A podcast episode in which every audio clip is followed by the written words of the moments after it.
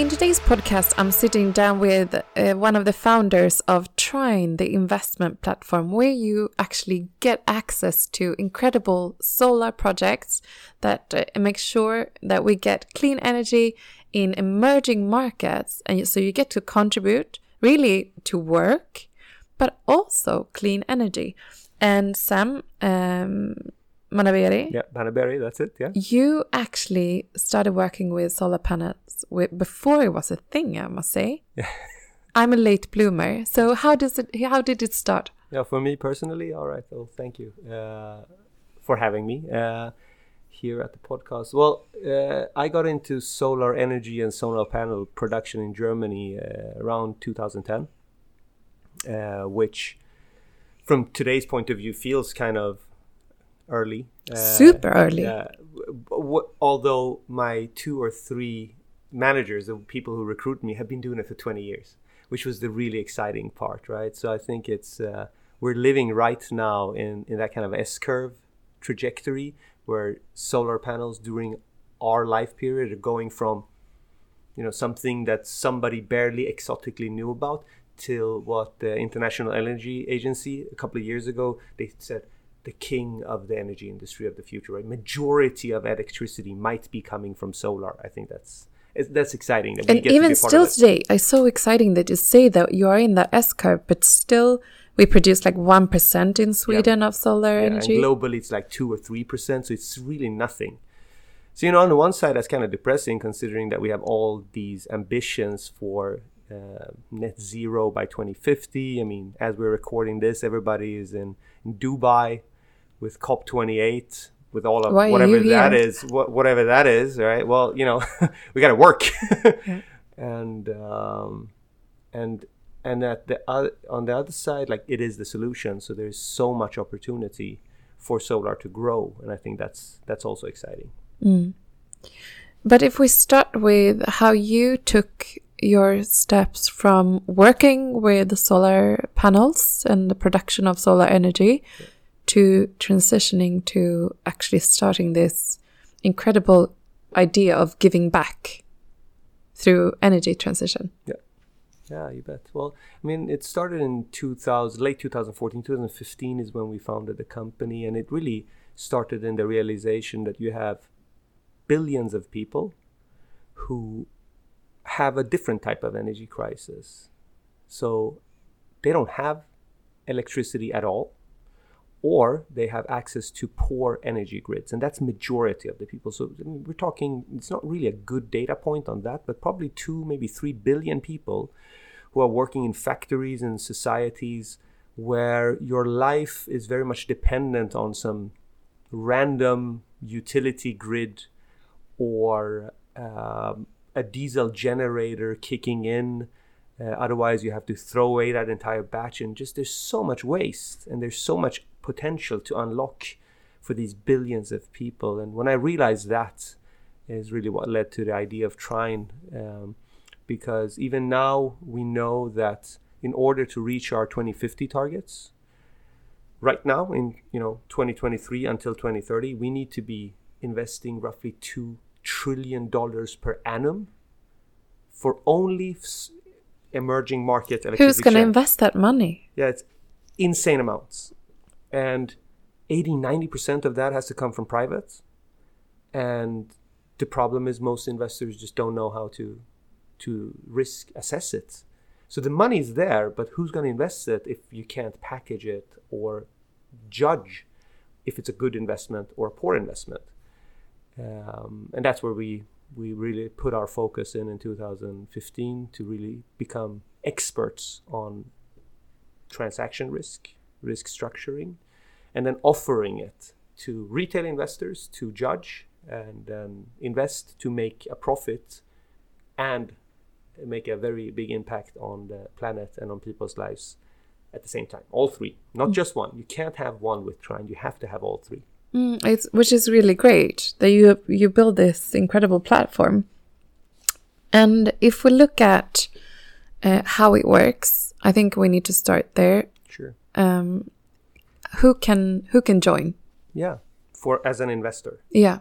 So pretty much uh, frankly, anybody from Europe, we have people from all across of Europe finding ourselves. We haven't marketed us uh, at all, really, outside of Sweden. But in Sweden, uh, But I uh, think that the people that use your platform are proud that they use it, so Yeah. they kind of market it through like, uh, look what I'm doing. I think so too. Yeah, I mean, isn't that amazing? We see a lot of that. I mean, a lot of the new investors are coming in by referrals, which is exactly how it should be because money is trust. It means that they are truly getting a value of their investment, and so on that trajectory, I think we can scale quite well and at least support a little bit with the two trillions uh, that are required, right? We- We'll get to work. Uh, totally right? That's what we have to do. We just have to get it uh, get it done now. And um, but yeah so let's say you are a swedish investor you find us in a way. Um, it's quite simple. You log in by your mobile bank id and that's it. You have an account. You get a view a few uh, solar energy investment opportunities and these are then projects or rather they're actually borrowers. So there are entities with solar energy assets that we have done quite extensive due diligence on, anywhere between six to 12 months. We are on the ground. Uh, we have assured that we believe in the installer as well as the business model and that they are already making uh, a good, healthy return. So these are cash flow positive uh, uh, entities. And we build portfolios of those and then we put them up as investment opportunities. And um, So when, as an investor, when you invest in a project, it's you are lending your money to to a project to build a solar energy park, or like it could. It doesn't have to be massive. it's normally a multiple of solar energy rooftops or parks together in a portfolio. So you get a cut of that entire portfolio, which makes your risk lower as well. And then you uh, you invest it for uh, 12, 24 months, or Uh, so we have typically longer. We have had as little as one year, but typically now you see projects that are maybe five to seven years. Uh, and actually, the more we grow in volume, the longer tenors we see because these things just keep on producing recurring revenue. So it's quite exciting. and uh, when you invest, you also you get updates on you know your contribution to to clean energy, Yeah. but also for the financial Absolutely, updates. Yeah. So typically you have quarterly reporting. Um, you have, of course, you can log in at any time with your cell phone. It should be really easy. That's a key driver for us. It should be simple. Um, so you can log in and look. Typically, you have quarterly reporting coming in from the borrowers. Uh, we have uh, access to their monitoring system. You can see the CO2 avoidance and all these types of things. Uh, you start getting an amortization on your lending. So already after you know a quarter or a half year, you're starting to see money coming back, which you either take out or do what most Trine investors do: you reinvest it in the next loan and in the next loan, and you kind of had that virtuous loop of capitalism, actually, right? Yeah. Growing your impact. Warren Buffett's favorite. Yeah. Uh, Very much so. Yeah. Yeah, exactly. Right. It's uh, accrued interest. It's uh, the eighth uh, wonder of the world. I was just gonna say. Yeah, that's it. Yeah. That's the one. That's what we're going for. So, how many projects have you financed thus far?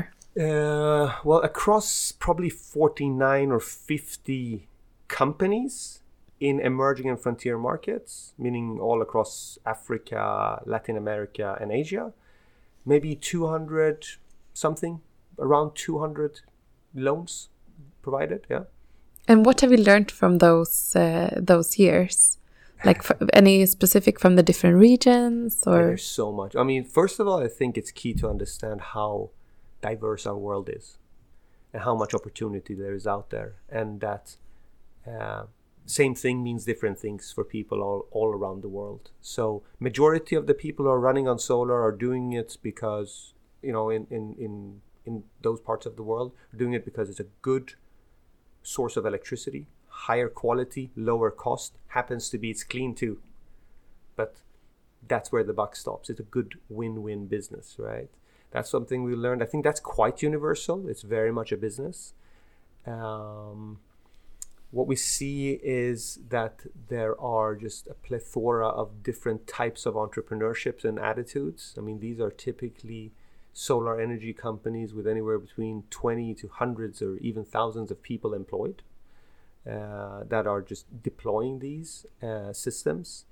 And, um, and we see things such as when the pandemic hit, because it's energy, they get actually to still work instead of being on lockdown and all these things. So there's quite a lot of learnings inside of the portfolio.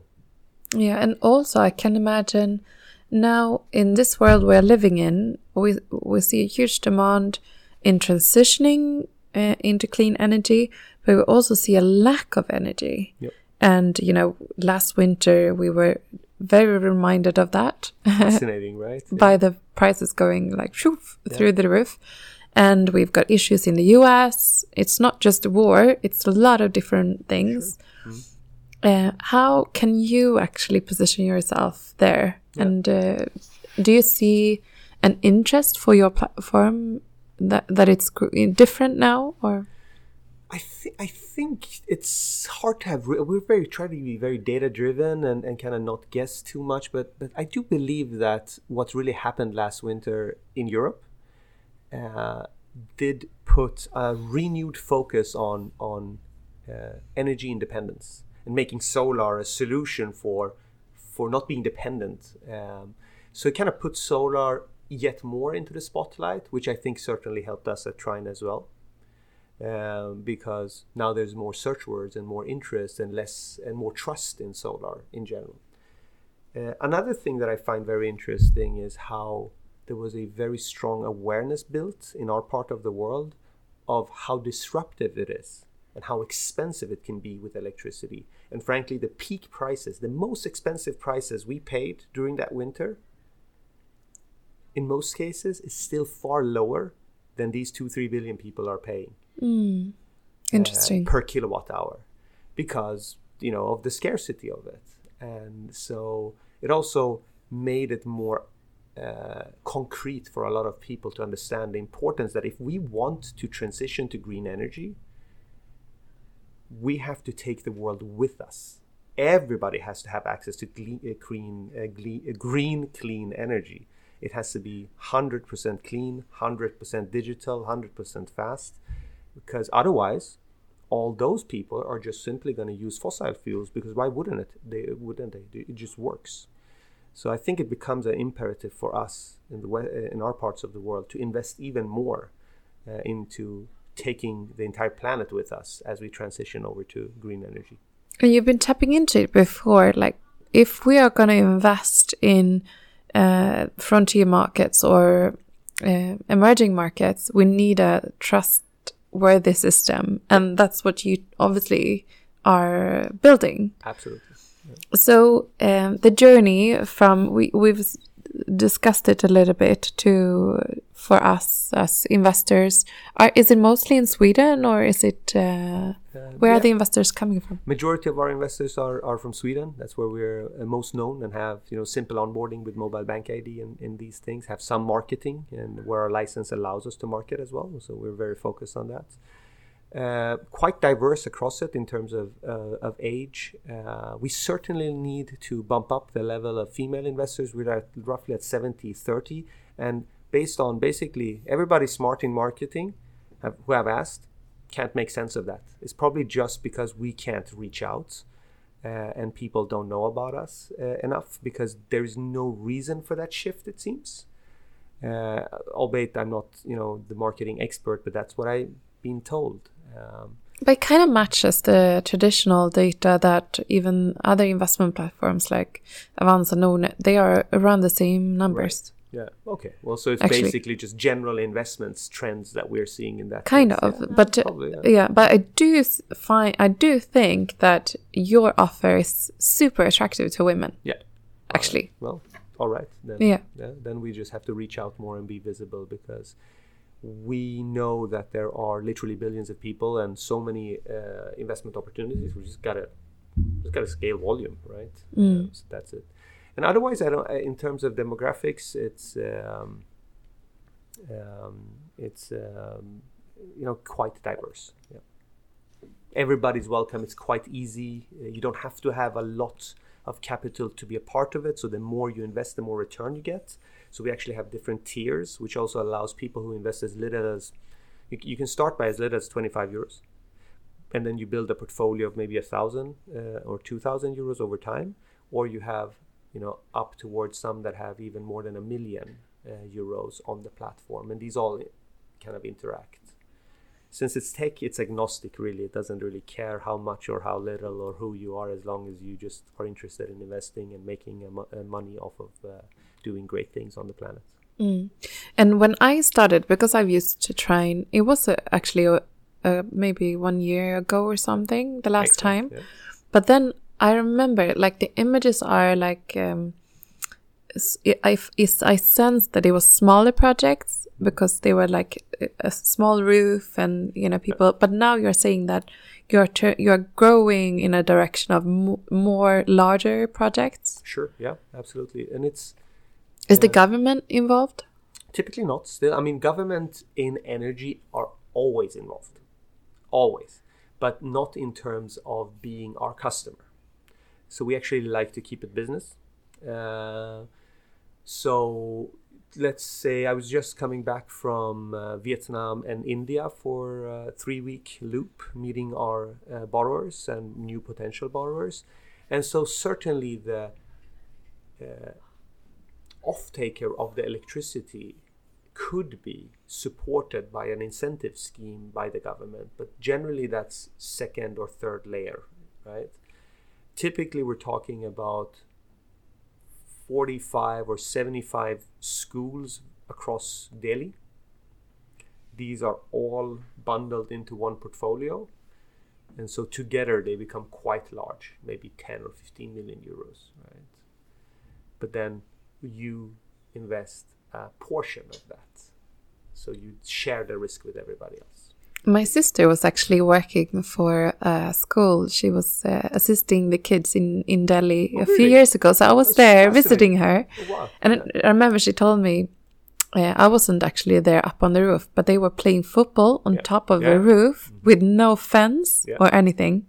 Crazy talk, uh, right? Yeah. So different world. So different. Absolutely. and the view from that roof, because I was climbing. Now there's solar panels. yeah, exactly. right on many of them. But there's place for soccer downstairs and cricket, of course. Yeah, of course. Oh, what's the other sport? There's another sport that's super popular. That's except massive. For, except for cricket. Yeah. Oh man, I know one. I don't know the name of it. It's really fun. You kind of hold hands and exactly. you say this word when yeah. you, you yeah, exactly. That's, the one I think about. Fun sport on yeah. the planet. and uh, it's massive. Yeah, it's I huge, right? Do, do, no, I don't remember. Yeah, we have to find it. And yeah. put it in the uh, show notes because I think everybody in in uh, in Europe um, uh, or or from anywhere else than India needs to see how, how kabaddi kabaddi kabaddi yeah you, it's so perfect right you just say kabaddi kabaddi kabaddi kabaddi that's the word they keep saying it's uh, yeah, it's awesome yeah. and quite physical actually it's fun and physical mm, yeah, yeah. funny that you know new, about kabaddi yeah, new topics we're coming yeah, to absolutely um how do you maintain and, and mitigate risk mm -hmm. uh, in the projects. So obviously you find this exciting project that you want to dive into. Yep. Um, what's your process? Yeah, so it's it's it's a, a really a rigorous, full-on due diligence process going through operational risk, componentry sizing, dimensioning, the technical size of it being included there, sponsor risk, meaning who owns these projects or is installing them, right? Who's the companies and the owners behind that entity? Where are they located? How does that work? Financial risk, assuring that the project is already making money. So typically, the project actually is up and running before it gets financed by us, right? So we kind of put it inside of a portfolio that is generating positive cash flow. So to assure that there is proper hedge for currency. There is proper understanding and management of the various risks um, is another important part of it. Mm. And legal aspects. And Have you worked with many of the businesses for many years? On, uh, on well, by now, yeah, quite quite some are are repeat um, uh, borrowers uh, or investment companies. Uh, but of course, as you're growing, generally what happens is you want to keep diversifying your portfolio. So it becomes important for us to keep adding more and more to reduce the investor risk. Um, but yeah, we have several who we have done business with for, for several years. Yeah. And your platform is scalable, so I would imagine that you would look into new markets. Well, I know that you've tapped into Vietnam, for example. For sure, yeah. That's quite a recent uh, yeah, market. looking for more there as well, for sure. Yeah. Uh, what new markets are you looking into? Well, I think for now, um, in Southeast Asia has turned out to be quite exciting. So we're expanding and looking more into it. We'll probably see rather other borrowers in the same markets for the coming maybe 12 months. So more in Vietnam, more in India, I would expect. We're also looking at some uh, Latin American uh, countries and transactions there because of the importance of geographical spread. Um, so, so that's probably what we should be expecting for the next year. And then I think over the longer term, uh, we'll probably also see other types of investments coming up, other types of solar, more with battery systems, more electromobility and these things. But that's even more long term.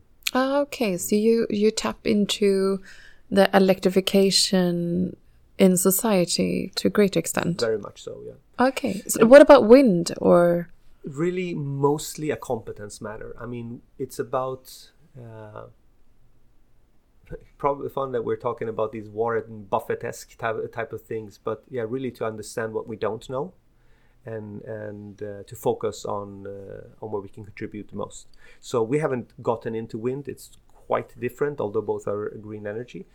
Uh, and I think closer is probably assets of electromobility because we've done some experiments in that uh, area and learned quite a lot. So it's all about competency on the investment side, really having deep insight on the transaction risk, being able to structure it, mitigate it, kind of package it, right? Uh, price it. We can't do any of those, at least communicate it, and then let the investors decide if it's worth the return profile.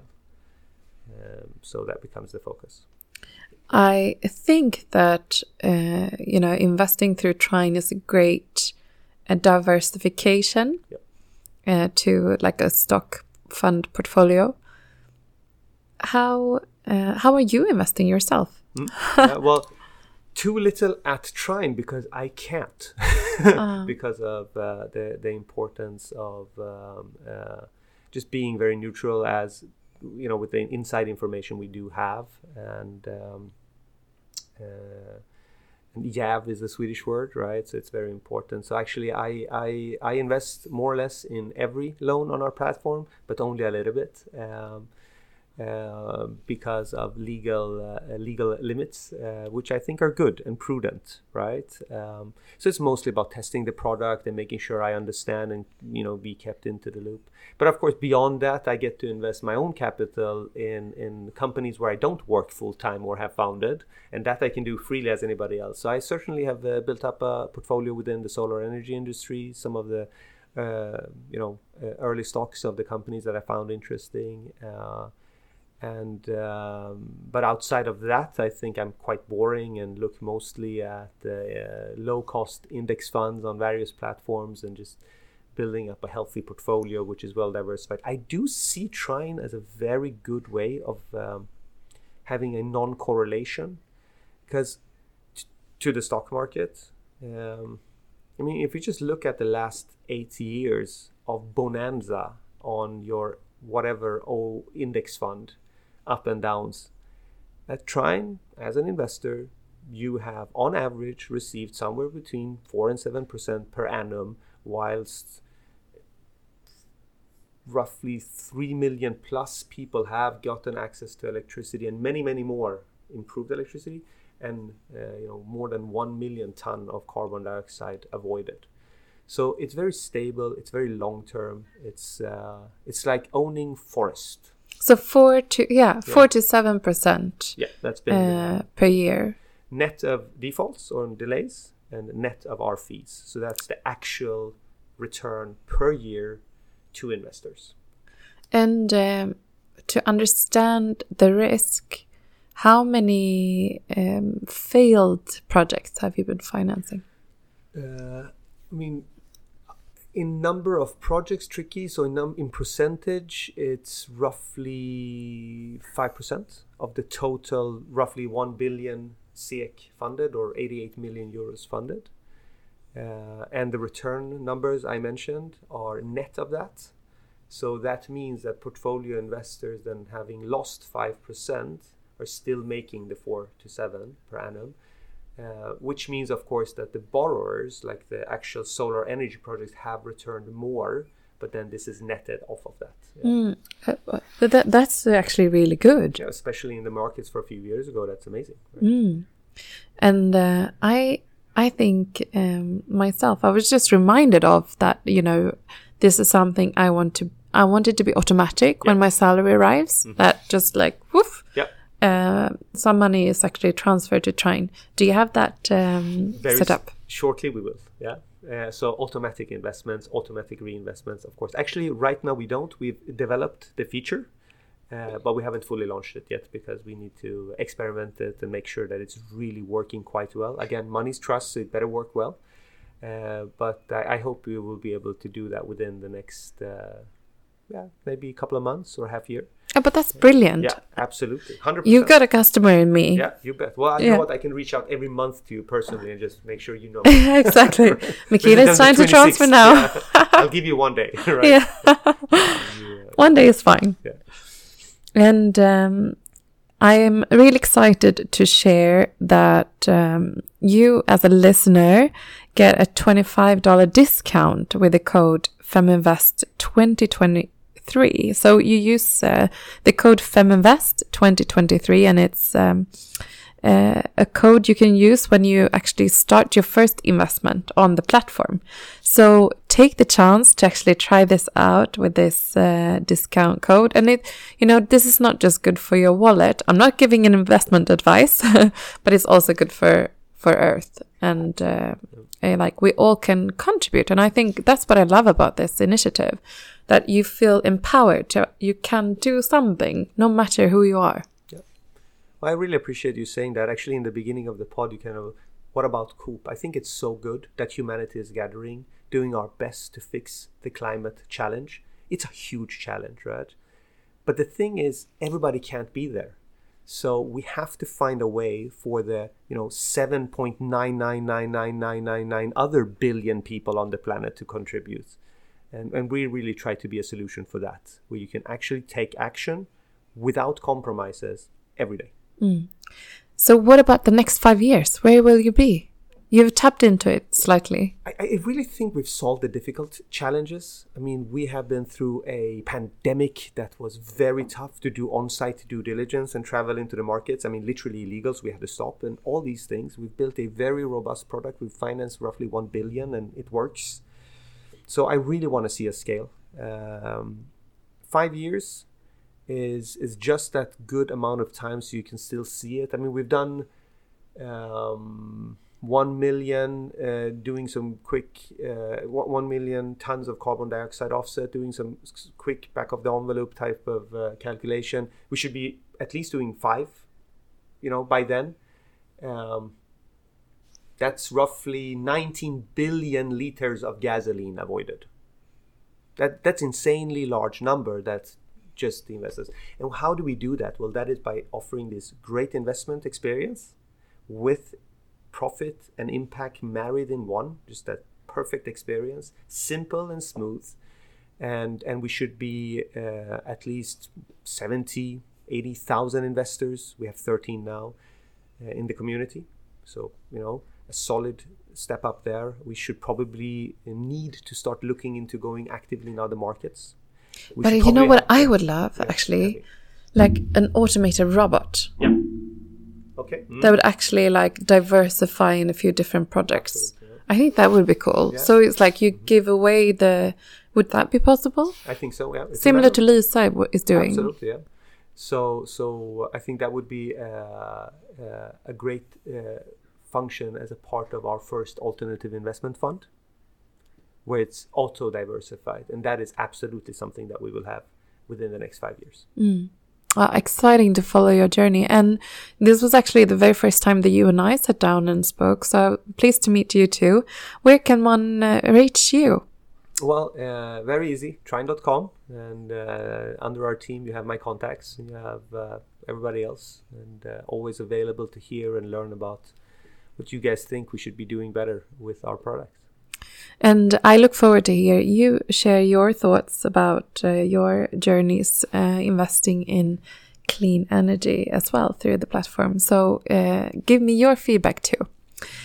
Uh, by that, we are going over to the second part of the podcast, which is an entrepreneur's interview. You know, a few years ago, um, I was um, hearing that there weren't that many female founders, and we know that funding is not going towards women entrepreneurs uh, in Sweden. I heard the number for last year was like 0.6% of private equity was going towards women entrepreneurs. So we take the opportunity in every podcast to also present a female founder to inspire others, to challenge the status quo, and show that there are so many incredible entrepreneurs out there.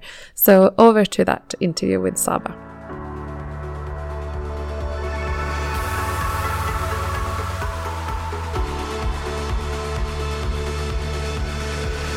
Welcome to this podcast today of Feminvest, the new episode with a new inspiring entrepreneur.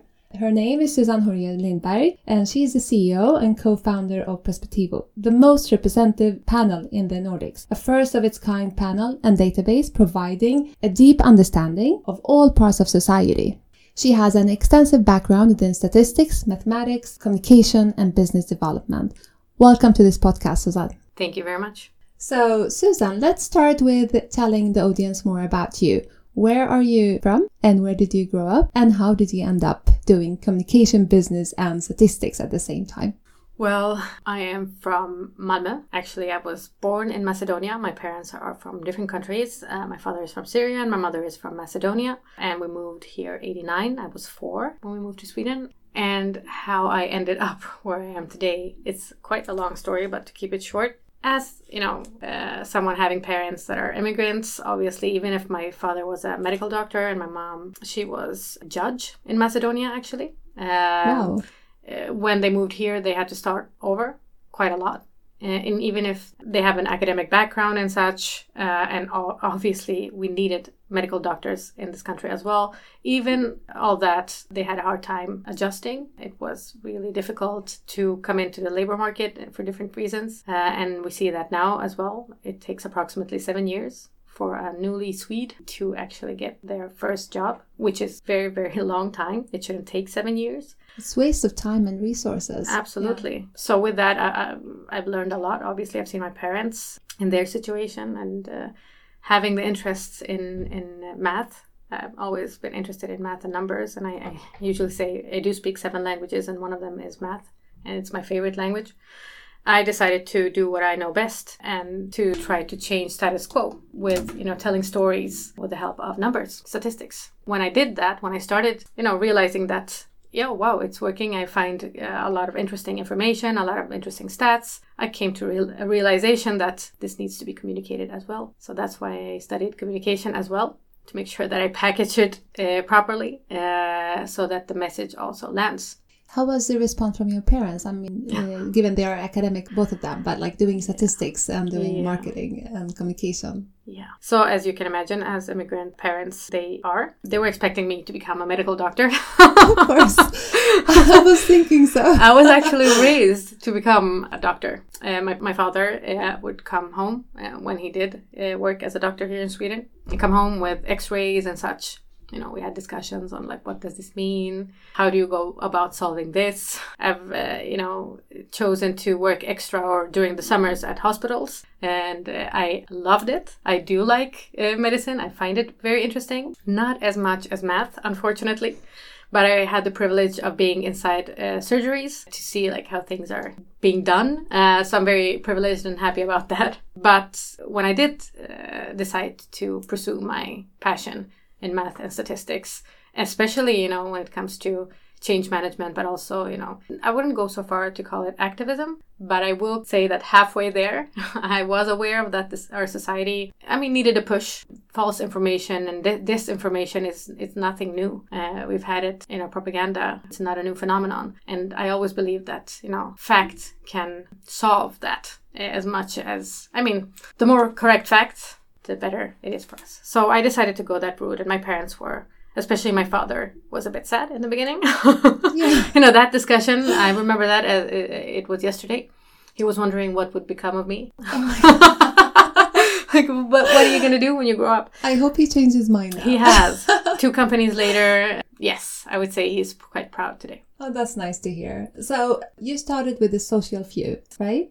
Tell us more about it and how it became the first step to your entrepreneurial journey. And then you came to the second company and you're now up and running, working hard with Perspectivo, yes. which is your second company. Yes, I like the, the like emphasis on hard because yes, yeah. it is. So when I finished my second degree with uh, within communication, I got an extra job at an agency where we worked with a lot of like strategic uh, repositioning, and I had the privilege of working with crisis, so crisis management and such. Uh, I kind of, I wouldn't say thrive in, in crisis, but I, I'm very fascinated by crisis in general. What I realized 78% of all of the cases that I was working with, the crisis that they were facing was based on lack of perspectives when the decisions were made that led to the crisis. So what I mean with you know lack of perspectives is that you know you can imagine you know there there are different rooms where certain decisions are made. The more homogenous the room is, the higher the probability of it being a, leading to a crisis. So I decided then and there to start uh, the social few. In that initially it was a think tank uh, with the purpose of developing the actual how of diversity inclusion. Everybody was talking about it, nobody really knew what to do with it. and me coming from a statistical point of view, uh, I looked at it uh, with numbers like, so where do we go wrong? What do we need to do in order to pre- prevent crisis and such? So that's, I would say, where it started. And then I met my partners, uh, David, who is, uh, I would say, the best uh, digital marketer in the Nordics, especially when it comes to minorities. He has developed data points and he has developed methods that led us to the success that we have today. So we can reach minorities in the Nordics with 98% penetration with a, a CTR uh, up to 42%, which That's is amazing. that yeah. does, I mean, nobody has ever reached that in the Nordics, especially when it comes to the groups that are considered very difficult to reach minorities for different reasons. So we found uh, each other uh, in our visions. We wanted to change, you know, the uh, the Nordic societies like for the better. So together with a third partner, Zilan, that worked within um, football, soccer. It depends on who's listening to this. Yes. Um, and uh, she worked a lot with leadership development and such. Uh, so we three, we went together and we started the Social Few as a company from 2019. And actually, 2020 1st of January, we went all from our current uh, working situations to you know being full time at the social Few. And two months later, COVID hit. as everybody knows. yes. Uh, quite hard as well. So we had to restart. But uh, thankfully, I mean, we found a way of, uh, not only, you know, surviving during COVID, but also to thrive. So during that period, we decided that because within the social few, we work both with digital marketing as well as insights because not only could we push out messages to groups that were difficult to reach for different reasons, we could also actually pull data and insights. That's when we decided that we would like to start a research and insight company um, and build our own platform. So what happened then is that we decided to fund it ourselves. Uh, and then uh, 2021 we launched Perspectivo or it was 22 actually. yes, it was. It 22. has been up and running for one year, so it should Correct. be 2022. Yes, yeah, that yeah. that math yeah. makes it's, it wasn't mathing the math, no. so it's mathing now. Yeah, yeah. So you were up and running with with the, the social few for about three years, and then you yes. you head for the next challenge, basically. Correct. So now you're the CEO of Perspectivo. Yes. And if you tell us your elevator pitch of Perspectivo. So Perspectivo is today the Nordics' most representative panel research platform. We're the only ones in the Nordics that can reach and activate all parts of the society, including the ones that are considered most difficult to reach and activate, such as minorities, young people, etc., etc. So, what we also have due to that is the most accurate research eh, and data in the Nordics. And we know that the global diversity and inclusion market is expected, expected to hit about $16 billion by 2030. So you're really mm-hmm. doing a great job already now. Can you tell us more about the models that you have developed when it comes to diversity and like perspective density and so on? How did you work with that, with the models themselves, but also like applying them on the, the business model that you're working with within Perspectivo?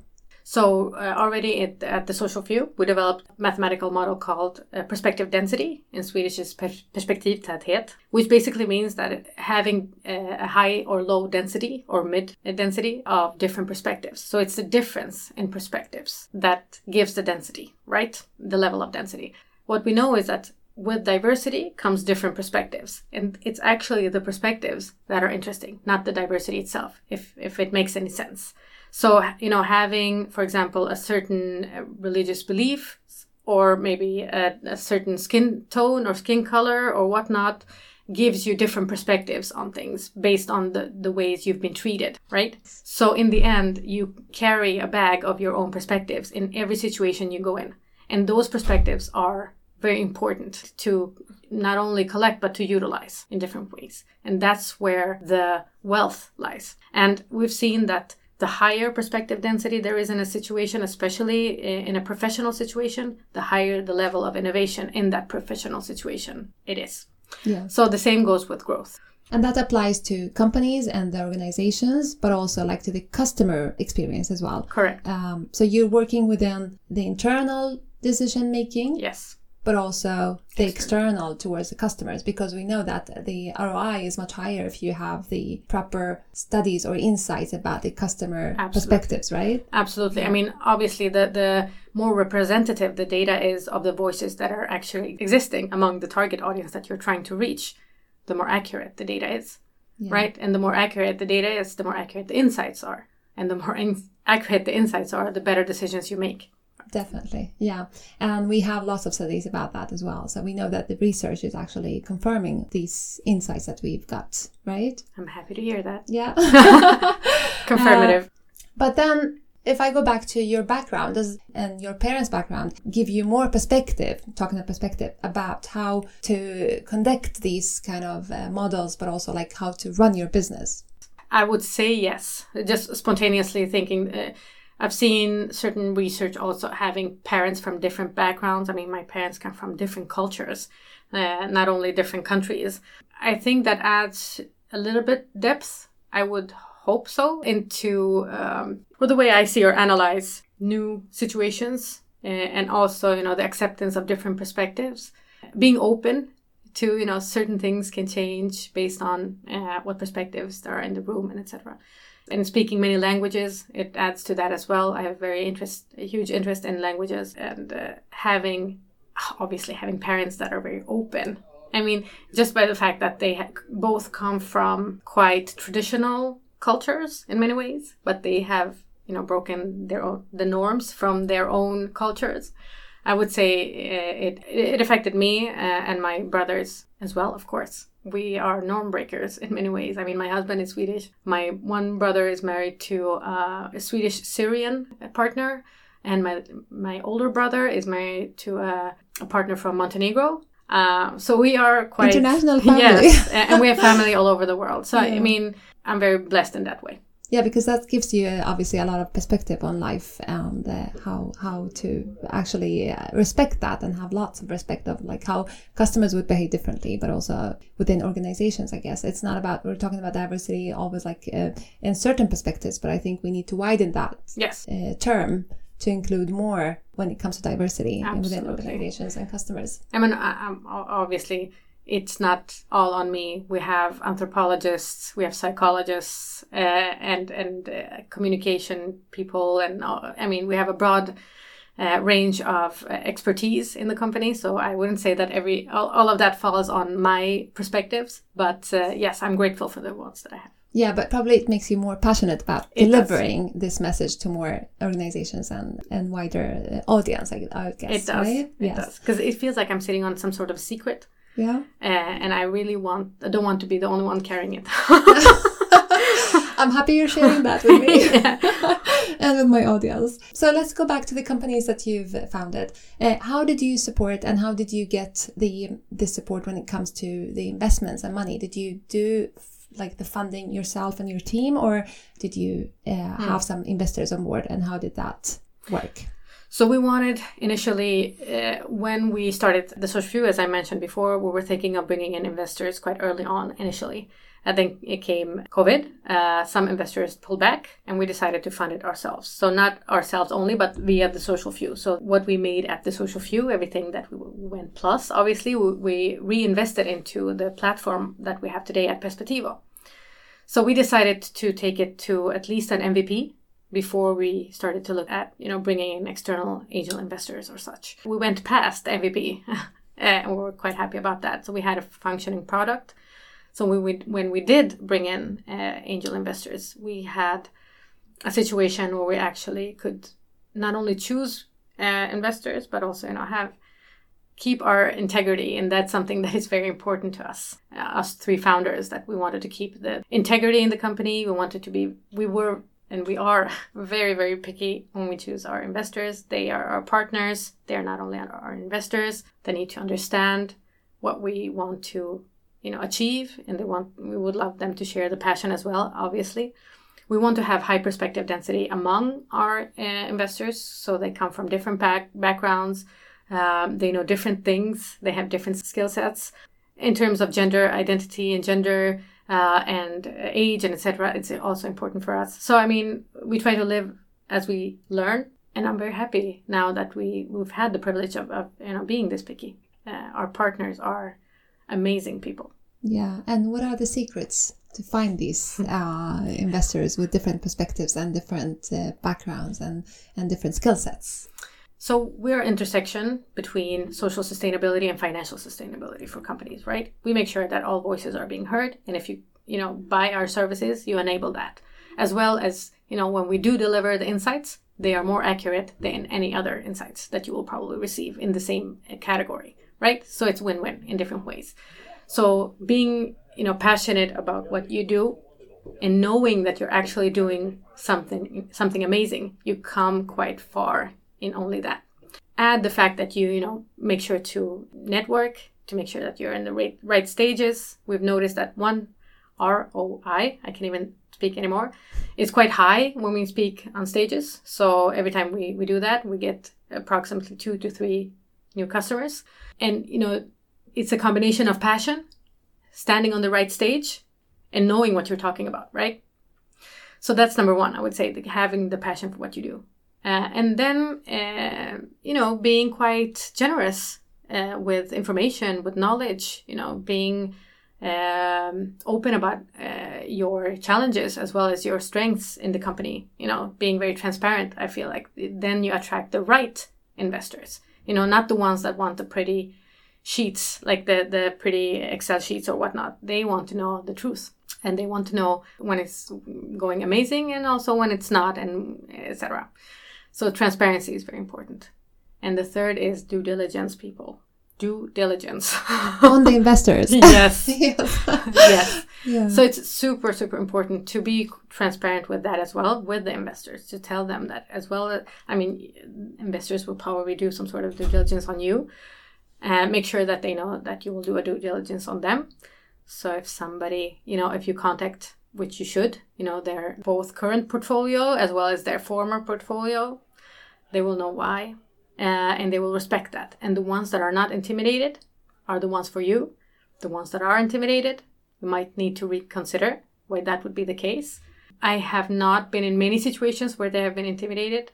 And some due diligence show certain things, and then you, can make an informed decision on whether that's something that you can accept in your company or not. Uh, but you know, doing a due diligence and being transparent about it, everything from you know what has been said about them before contacting, as I mentioned, their portfolios and their, their the CEOs and founders of the portfolios that they work with, to um, you know listening tools.